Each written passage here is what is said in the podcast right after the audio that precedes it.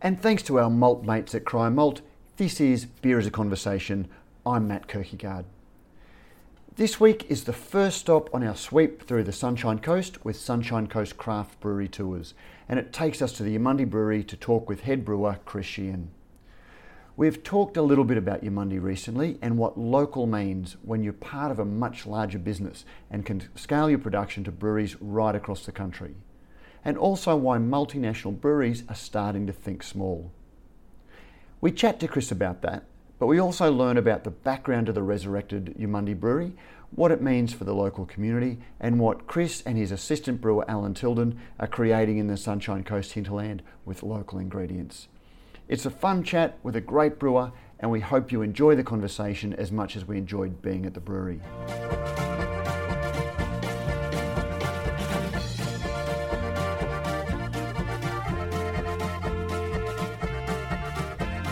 Here we are at Eumundi Brewery in beautiful Eumundi on a beautiful Sunshine Coast day, and it's a pleasure to welcome. I'll call him a good friend of the program because I feel like he really is. Uh, Chris Sheehan, thanks for joining us on Beer as a Conversation. Thank you very much. Good to be uh, talking to you guys. Good to be talking with you. Now, mate, I hope we haven't uh, sort of exerted our not uh, undue influence uh, because originally when we planned this, you weren't going to be in town, and, and yet you are. I'd like to think that we did have something to do with that. I'll cancel all plans, absolutely. When a date like this comes along, yeah, clear the calendar out, yeah. Mate, talk us through this, because we're, we're, a little bit of history here. Um, the very first family holiday uh, when I, when Carol and I had our first, was was up this way, and I remember this as being kind of a not particularly welcoming, um, kind of, but a local, clearly a, a, a local institution. Um, you've done magnificently with us. Talk talk us through where we are. Um, so our little brewery, obviously based in Eumundi, uh, a two pub town. Of often um, gives people a Is it top scale- pub and bottom pub? No, I don't Is think there is. No, I don't think there is. Um, both good pubs and both very different as well. So this one here that we're based in is um, a hundred plus year old pub. It's burnt down before. Um, huge Queenslander type thing. If those guys are picturing it at home, um, very old, established in town. Obviously, its claim to recent fame is that they put a brewery here in here back in 1988. Um, which uh, interestingly was the same time that Chuck Hahn built his and that Matilda Bay kicked off in WA. And so it's this beautiful old pub with this uh, a brewery that went in there way ahead of its time. So, uh, in my view, um, to put in a, a big, decent sized brewery. So, uh, is known for its craft markets. So it's um, you know crafted goods. It's not the sort of markets where you go buy uh, knockoff T-shirts from China. So um, I think it's the biggest craft markets in the southern hemisphere. So lots of tourists come through. Um, And it actually has like a like a charter of like you, you it has to be at least uh, like a percentage handmade and, and- or yeah. in the area or produce of the area. The majority of the markets need to be made by the seller. So um, there are other sections of it that aren't like that, but the major- most part of it is handcrafted goods of all sorts. So, um, so it's a nice fit. It is. It's a nice fit. Um, and so back in late 2017, um, Chuck it was actually Chuck who did it. Approach the owners of the hotel, and so the brand is actually a joint venture. So it's a little bit, little bit different than some of the other stuff Lion does. Um, it's a joint venture to, to put um, a brewery back in here, and we're at 12 hec. Um, so it's a reasonable size system, and we can, you know, full swing, we can get out about 100 kegs a week. So it's a it's a brewery within a pub. Um, so it's not so much a, a brewery Brew pub, standalone. So when you come in, you see a tank tap bank with all sorts of stuff on it, some line stuff, some local indie stuff, um, and of course our beers that we make. Now, talking about 100, it's a brewery and a pub. Um, and as an avid listener of Brews News, you've heard me talk about you and take your name in vain, which is another reason you're a good friend of, the, of, of, of the show. You know, you, you've heard me sort of talk about Lion strategy is to be local and be relevant, but then Yep. scale. Yep. Um, is, is that a fairly fair assessment of what Lions? Um, Absolutely, yeah, and um, I, I don't think we don't deny that at all. Um, we try and be as transparent as we can with the way we do things. But you know, this isn't a, uh, a 600 litre brew kit or, you know a, six hec little tiny thing. I mean, we're, we're quite small because of the space we're in, but um, we've got nine FVs in there that we squeeze pretty hard, and we're knocking out you know 100 kegs a week. Um, um, it is like that. Uh, but yes, the view is, is, is hopefully for me um, and for the business is that this brand goes really, really well. And with economy at scale, um, we need to make it somewhere else, and we can't take over the whole pub. So yeah, we're quite landlocked here as well. So that's what we kind of kind of the view is is hopefully that's successful. People want to drink it, and And, we'll How do you, when you know you've, you've built a brand that's clearly Eumundi, you, you've built a beer that is identifying with the local community. Suddenly, it starts coming out of Sydney. Um, it doesn't change the liquid in any way, which is the amazing thing about beer is that you can make the same beer just about anywhere. Yeah. But it does change that little bit of brand and, uh, a, a little bit. How do you keep Eumundi relevant when the beer isn't entirely made um, from the Um, touch touch? I suppose to literally answer the question, it's run through a, you know, the, um, wherever it's made. At the moment, it's coming out of Sydney Malt Shovel, which conveniently is the, the brewery that both Alan and I, Alan who brews with me, we worked at. So we went down and did the first brews. Um, the, the beer itself is the property of us. So any uh, recipe changes and that sort of stuff have to be ratified by us. So it's our beer. So um, we say that everything's born and bred here, um, and that's the intent. And then we scale them out to where they can be made. Um, and depending on how popular it is, it depends where it goes because sometimes these brands get so big they have to go to really big breweries. Um, we have complete governance over what other breweries um, do and can't do. So, you know, we tell them that you have to use this strain and you can't pasteurize it and you've got to do this depending on what it is.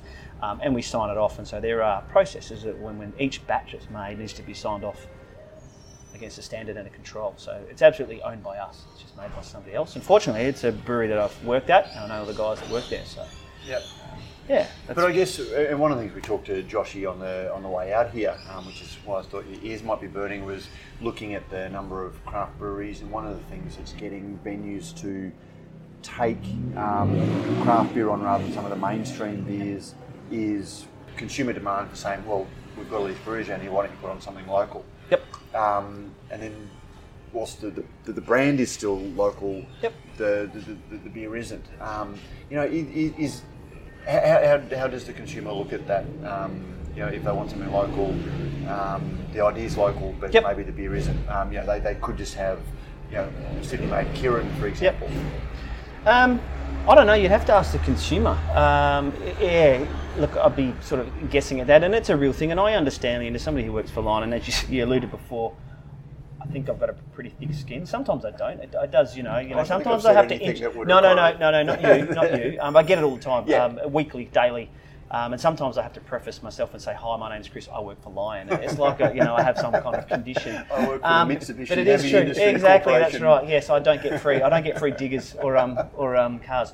I think the, the consumers ultimately inform that. Um, we don't try and be anything else. We're very clear, and you know, when, when we put a beer into a big brewery, we actually do a press release just to be quite transparent about it. Um, as clear as we can that it is a reality of it, and I own that and accept that as a brewer. That I, I learned about the story when someone sent me a Facebook clip of you on the nightly news Yeah, talking it about actually went to the news. Yeah, the TV crews are in here, um, and it was it was like, well, this is you know sort of thing, and um, yeah, it, it's, it's just the reality of it. We, we try and be as transparent as we can, and um, I respect any single person's um, decision to not support us for their reasons, and if that's their reasons, or the fact that we're not completely independently owned, the brand is a joint venture between the, the, the pub guys, as I said. So that's the reality of it. Chris, I'm guessing one of the things that the um, those critical punters um, don't see is that, um, and we discussed it a little bit on the way up, that collaborative, collegiate sort of attitude that um, that I guess Lion is in it, it has certainly shown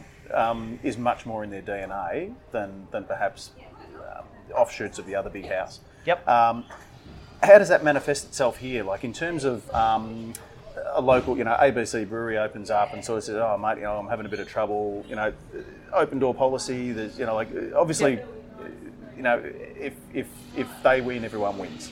Yeah, oh, absolutely. And I get encouraged to do that through the, my employers. So my leaders expect us to support the thing. And Alan and I, because we're mad brewers and we're really, really proud of what everybody does in the industry for the most part. So we we like to be involved in the local group of brewers. And with 15 breweries up here and however many years, I can't even count. I tend to open every hour.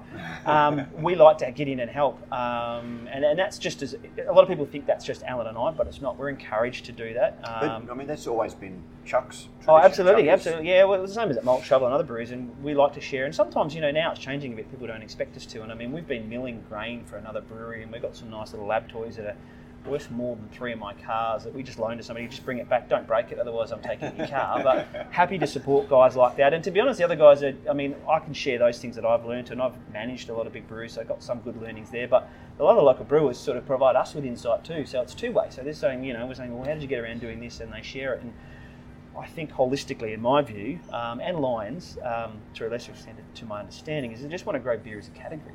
We're very segregated. There's some really nice complex layers in the industry, but I think at some point the whole of beer needs to come together and say, "Hang on, it's beer," because our competitors, a lot of it, you know, we're amongst each other, but there are big, big plays outside that's damaging or taking volume from beer holistically. So I think we've got to get in and help each other and just celebrate what we do because you know we are so blessed to be brewers of being this injury. It's so exciting. There's so much going on, and as, as a person in life with a family, I think it's great. You know, so.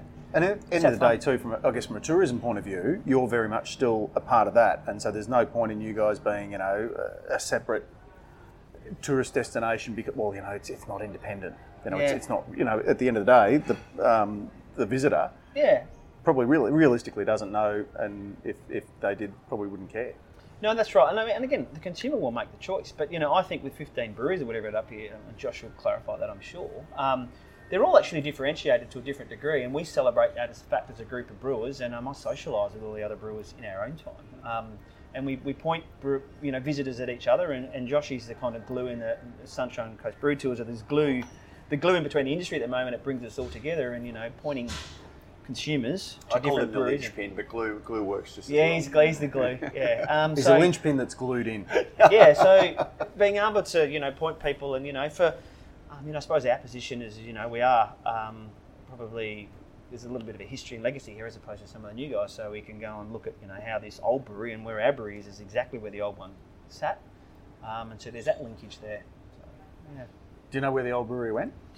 Um, from what I understand, well, there's a couple interesting tidbits, and I tell people this quite widely. I think the kit mostly went somewhere in Darwin, um, but um, in its dying days, so the brewery lasted from 1988 to 1992, and then it went to Yatala, which in those days were Powers, who bought mm. Eumundi, and they were making it there. And I've got some good mates that work down there and trying to find out what exactly what it, whether it was Carlton Draft or maybe the recipe was. But I know when it went to um, XXXX, um, or Castlemaine then bought it, and they were putting Tooheys New into the the money argument was Tooheys New, and um, I cop a lot of flack from these old guys weekly saying it's not as good as the original. And it's sort of, well, surprise, surprise, the original's still on tap out there if you want to try it. nah, it's not. It's the blue one with the white moose on it. You, you can make your own mind or taste our version, which is, a, you know, a, a modern interpretation of what we can do with, with, with our beer. But, but that's, I mean, that, that raises a great point. That, you know, it, it, we, we strip the labelling off most of the mainstream lagers and – the average consumer might taste a slight difference between the beer, but they won't pick their favourite beer out of the, the, the, the, lineup, and that's where marketing right. does come in. And uh, I, I, sort of love hearing from you know my dad's generation. Like I, I gave my dad a um, Rogers beer. Um, and you know, it was a mid-strength, and he says, "Oh, that's how beer used to taste." I said, "No, beer has never tasted in yeah. your lifetime. Yeah, yeah. Beer has never tasted like that. Yep. But we create these uh, memories Absolutely. for ourselves." Yeah, yeah, and uh, that's an important part of it. And the way beer is marketed is just huge nowadays. I mean, look at the most popular beers in there. I remember having a conversation with my beer drinking mates years ago, um, and telling them that you know my view was is that Australia would go like like the US, and we would drink similar beers to what you know when I was growing up. 25 years ago, you know, it was really easy drinking lagers, and people would say, "No, we're not. We still love our Aussie beers, and they're bitter and they're full strength, and then the Americans can't handle them." But if you look at what leads our market now, it's very, very, very simple styles. But the pendulum's um, certainly swinging back. It has absolutely, and uh, you know it, it is marketing led, and that's just the reality of where the bulk of consumers are. And we've got to remember, and I've 93% of the market, that's most of them. That's what they're drinking. Um, and, and to, I don't know whether you like it or not, that's what they want. But, it, well, that, and that's a, a, great point. One of the uh, conversations I often have is people want us to say that beer became, you know, they, they love to use words like bland and, you know, fizzy yellow liquid, as if big businesses said this is what we want to force upon yep. the population.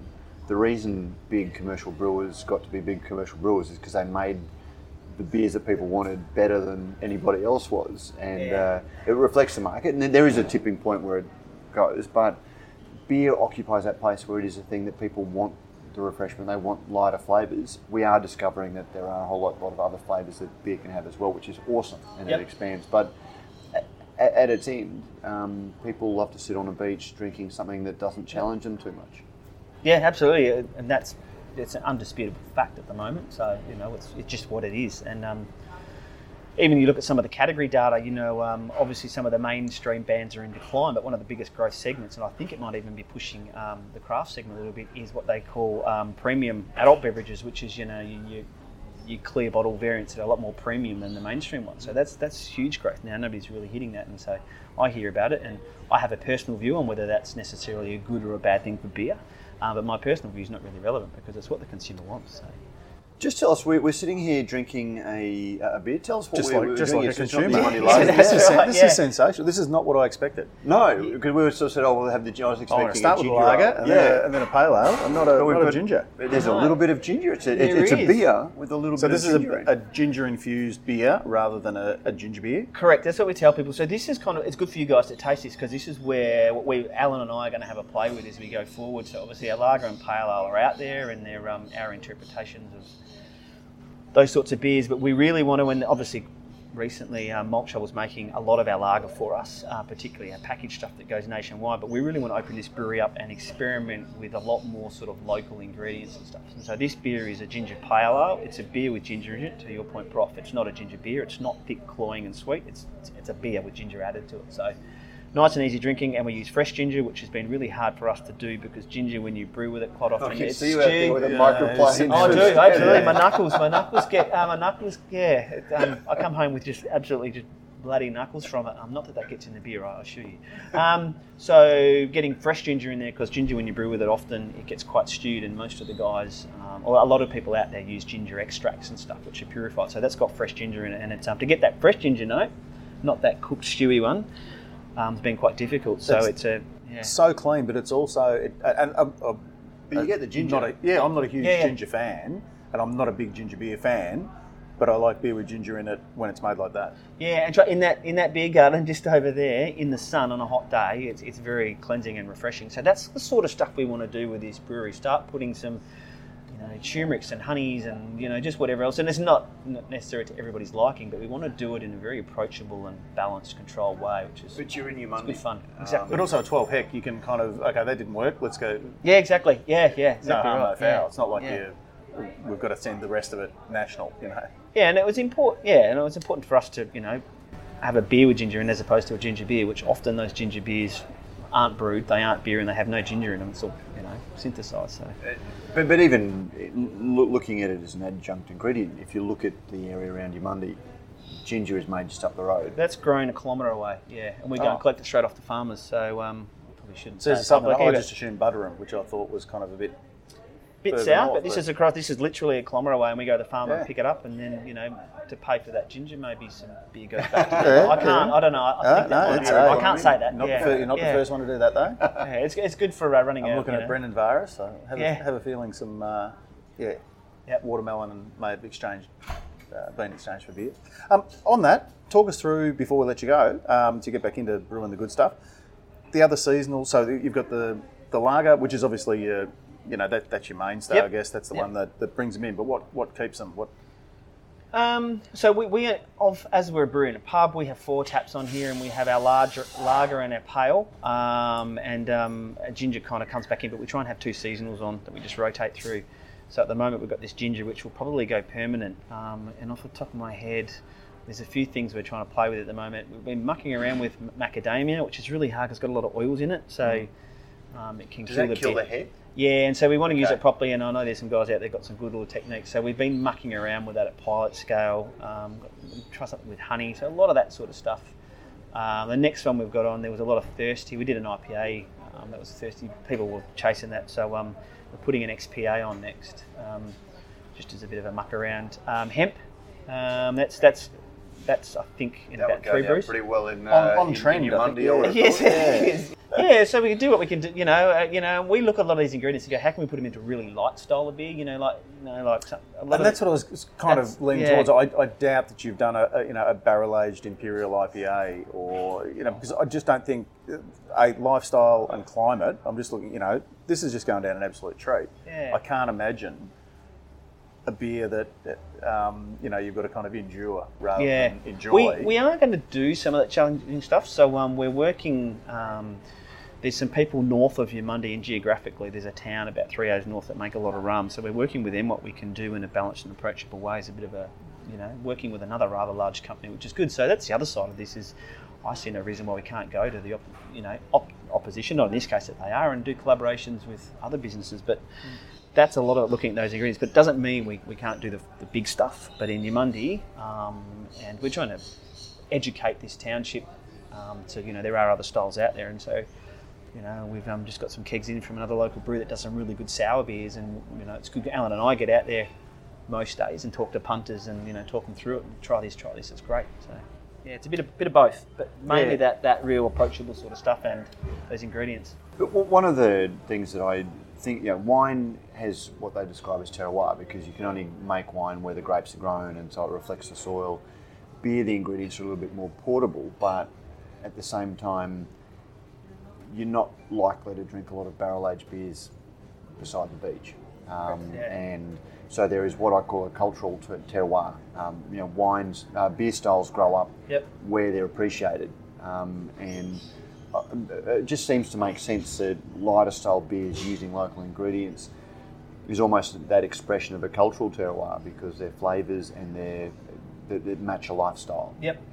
Um, Yeah, absolutely. And, and again, that's important here. But also, when I take, I love nothing more, and this is a personal satisfaction, is take, and our beers sit alongside of a super dry tap and a 150 lashes tap. And so to take those drinkers and give them something that they, not only do they appreciate it, they buy another one. And that, that to me, is it's a personal thing, is what um, is really, really satisfying. Saying, hang on, open these doors up to all these different beers you can try, and that's Lions View too. And whether it's our beers or something else, the more beers we can make and grow the market, the better it is because it is shrinking. You know, um, yeah, for the most part, not necessarily all segments. So. Oh, I. Well, I, I think people are drinking less, and, and are. one of the things that Pete and I, as uh, sort of men in the 50 year age bracket, um, talk about quite a bit on this podcast is there is a real cultural shift and a generational shift um, that I, don't remember in my lifetime. You know, we, we have seen phases come through, Yep. but we're really seeing a change in values amongst a generation um, who are entering, you know, in, in their early twenties, um, and different things matters to them. Different, and, and that's going to really crash up against beer Yeah. um, and the perceptions of beer. And know, how, how, how does the industry deal with those changing perceptions and attitudes? It's critical, yeah. And the- thing is, is more so, I think we all have to do it together. It can't be left to one segment to, you know, to um, to expand people's tastes and, and paint the, the light of beer. And I get really, really angry at the stuff that sometimes the company I work for, and you know, we, in certain marketing spin and that sort of stuff, and you know, it works both ways. But it's it's not akin just to the big companies. It's it's to everybody, and I think we've all got to be conscious of that. Don't undersell beer, and don't imply that you know beer is high carb or you know it's rubbish because quality and you know like you know I hear a lot of the, about quality of beer and, and quality in a lot of other circles is about technical quality. So how clean is your beer? Microbiology is it stable? Comes into your conversations about pasteurised. So often to me that's what quality means. You know how sure am I going to be that this isn't going to go off or make me sick or explode? And foods are um, beer's a food, so there's that angle too. And I think we've all got that responsibility. And you brought up um, low carb beer, and uh, again, if there is a consumer market for low carb beer, beer would be stupid not to enter that market. But I guess promoting a beer as being low carb, Yes. um, or gluten free, or um, low alcohol, they're all functional benefits. But Yeah. to suggest that, that that is in some way healthier than the rest of the Correct. It market, that's when, yeah. Yeah. Well, I, I, so I, I think you can do. I I think you can market it without implying that the Yeah. rest of the, the, the, the category is not healthy. Yeah. Um, you know, if if someone's looking for gluten free, then that's positive for them. Yeah. Well, and again, with your experience um, and, and your skin in the game, is it? Did the Yanks have it? I guess right when rather than calling it low carb, it was L I T E light, Yeah. where we had light. L I G H T low alcohol.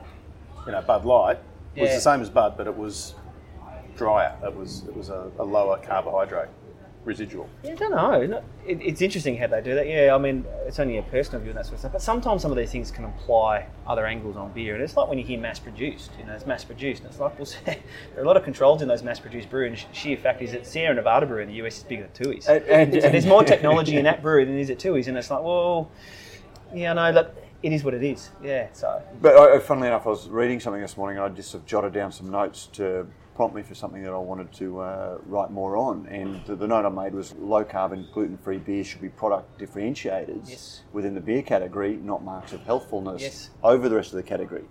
Um, Yeah. And you know, 'cause people want those things. Um, interesting conversation. It's so, good. so what, what, what else have we uh, got in the tank um, a- at the moment? So the, the, you've managed to sort of move most of the lager production um, out, giving you Yes. more uh, space here. So we've got the pale ale, which yeah, is going yeah, off. which is which is kind of what it's done. So the lager's out, and we've loaded up with our pale ale, which has been in demand, and it's been on restriction. So we've only had so many taps, we can hold it back, which gets a bit difficult. People can't get your beer. So now we can unleash that beast. Um, and if it's popular, then we'll have to find somewhere else for it to be brewed. And the way our network works, we go, what's the next biggest brewery, and have they got space for it? Because it's this complexity that comes through. Um, so that's kind of what happens. And then this ginger beer, I don't know Actually, what's just, just very quickly on that, you know, and I, I don't know how revealing you can be, but the, the, the next step up from here is Malt Shovel, which is you know fantastic craft brewery. They run pretty much at capacity uh, most times as well. So if suddenly we've got Eumundi Lager, um, smashing it, moving down there, Yep. taking uh, some of their capacity, does that mean we see um, James Squire Porter suddenly disappear?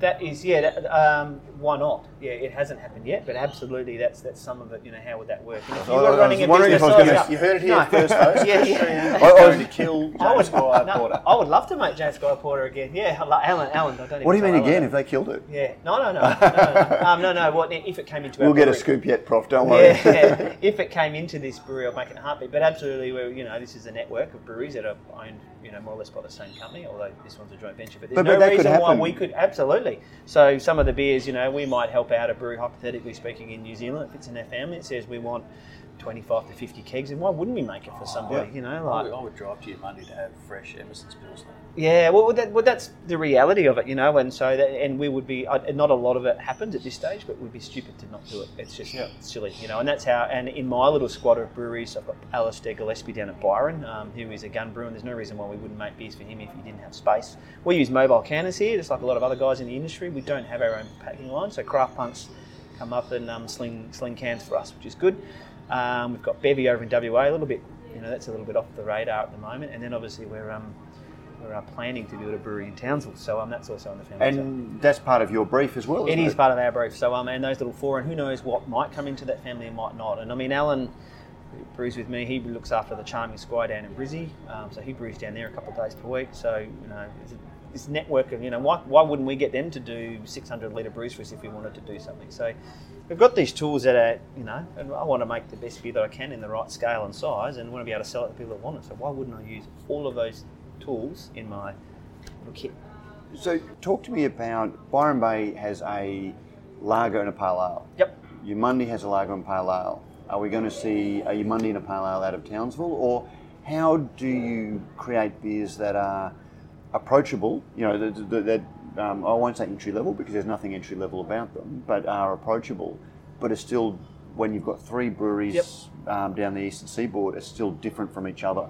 Absolutely, yeah. It's, it's a fun part, and um, and Byron's probably a little bit further down the track than us. I mean, Alistair's getting real funky now, so um, he's got where I'd like to be in 12 months. He's probably got four or five different seasons in tank at the moment and having a lot of fun, which is good.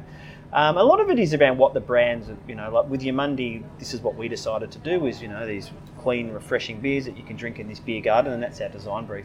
Townsville's not necessarily going to be that, and so it's fun that we're working through that now. What sort of beers we put up there, and it's not necessarily going to be approachable or gateway. We, might- we you know we might put sours up there and do that sort of stuff. So we work it out as we go. The So good I was in Townsville. I, I, I want to be there the day you Yeah. the first one of those. Um, so you know, No. sour, pineapple sour. They might, know, support your local industry. No offence to the Townsville beer drinker. Um, yeah, so you know, and, and with that, and this there is a, a method to the madness, and we sit down with locals. So we got some people that we're talking up there from a cross section of people, and um, right through from um, Great Northern and XXXX Gold drinkers to some guys in the homebrewing community, and we're saying them, you know, here's the context. You know, what do you what, what would you like to see us do? And we did that with here with Eumundi. So we came up and. It was actually ironically Alan and I that designed the recipes down at the Shovel in Sydney uh, when we weren't didn't weren't working up here, and we did pilot brews and we put it up here and on a Tuesday afternoon for an hour. It was free beer coming, you know, and we absolutely this place was filled to the gunnels, and we did it uh, four times I think, and got some really good feedback. Um, and then we went away, and that's how we ended up with these beers. And so we do listen to what the community wants as much else. And I don't know, a lot of brewers are fortunate out there. They get to go and brew what they like. They're sort of, you know, real artists. Stuff here is my presentation of what I like, but, you know, the, the, the MO is a bit different for us. What do these guys want to see in Monday? We want to engage this town and the region. So it's sort of like, okay, let's go away and paint that picture. And then that's what we do. Some brewers say to me, oh, yeah, that must be horrible. I just want to brew what I brew. It's like, yeah, well, you know, I'm just kind of a little bit more interpretive, and that's, that's how I want to play. So this suits me. Well, Chris, look, we've um, taken more than enough of your time. Uh, we need you to get back in there and uh, back in the shed and start brewing the good stuff. But thank you very much again, Chris Sheehan from uh, Eumundi Brewery, for joining us on uh, Beer is a Conversation. Thank you very much, as per usual. And that was Chris Sheehan. Once again, we thank Josh Donohoe from Sunshine Coast Craft Brewery Tours for putting together our tour. If you're on the Sunshine Coast, we can't think of a better way to visit the region's breweries or a more engaged or engaging host. You can find a link to the tours in our show notes. We also thank our sponsors, Cryer Malt, and also Rallings Labels. Brewers, if you are looking for an easier, more effective way to do smaller runs of labels, get in touch with Rallings. If you order printed cans, then you must order a minimum quantity of 60,000 plus. Sleeve cans look and feel just like printed cans, but with a smaller minimum order quantity. Labels on cans sometimes really miss the mark if you do not get your design right and can look cheap and unappealing, which means the punter can choose another beer over yours. Rallings labels, stickers, and packaging supply fully sleeved and palletized cans ready to be filled. They will also print and hold the sleeves and supply in batches as needed for each brew to make cash flow and storage easy. Pay for the printing up front and then pay per can and application as needed. We thank Rallings for helping us with the resources we need to keep this podcast going. If you like what we do here at Radio Brews News, you can help us out in a number of ways. You can sponsor the show either by a small monthly contribution or through a one off donation. You'll find details in the show notes. You can also review us on iTunes or whatever your favourite podcasting service happens to be. Let us know what you think and help others find and discover our shows. Finally, you can tell us what you think about what's going on in the beer industry by emailing us at producer at brewsnews.com.au. All letters received will receive in return, as by, by way of thanks, a Brews News bottle opener. And thanks to our very good friends at Beer Cartel, the letter of the week will receive a mixed six pack of great Australian beer. We love hearing your thoughts on the stories we cover because, as you may have heard, beer is a conversation.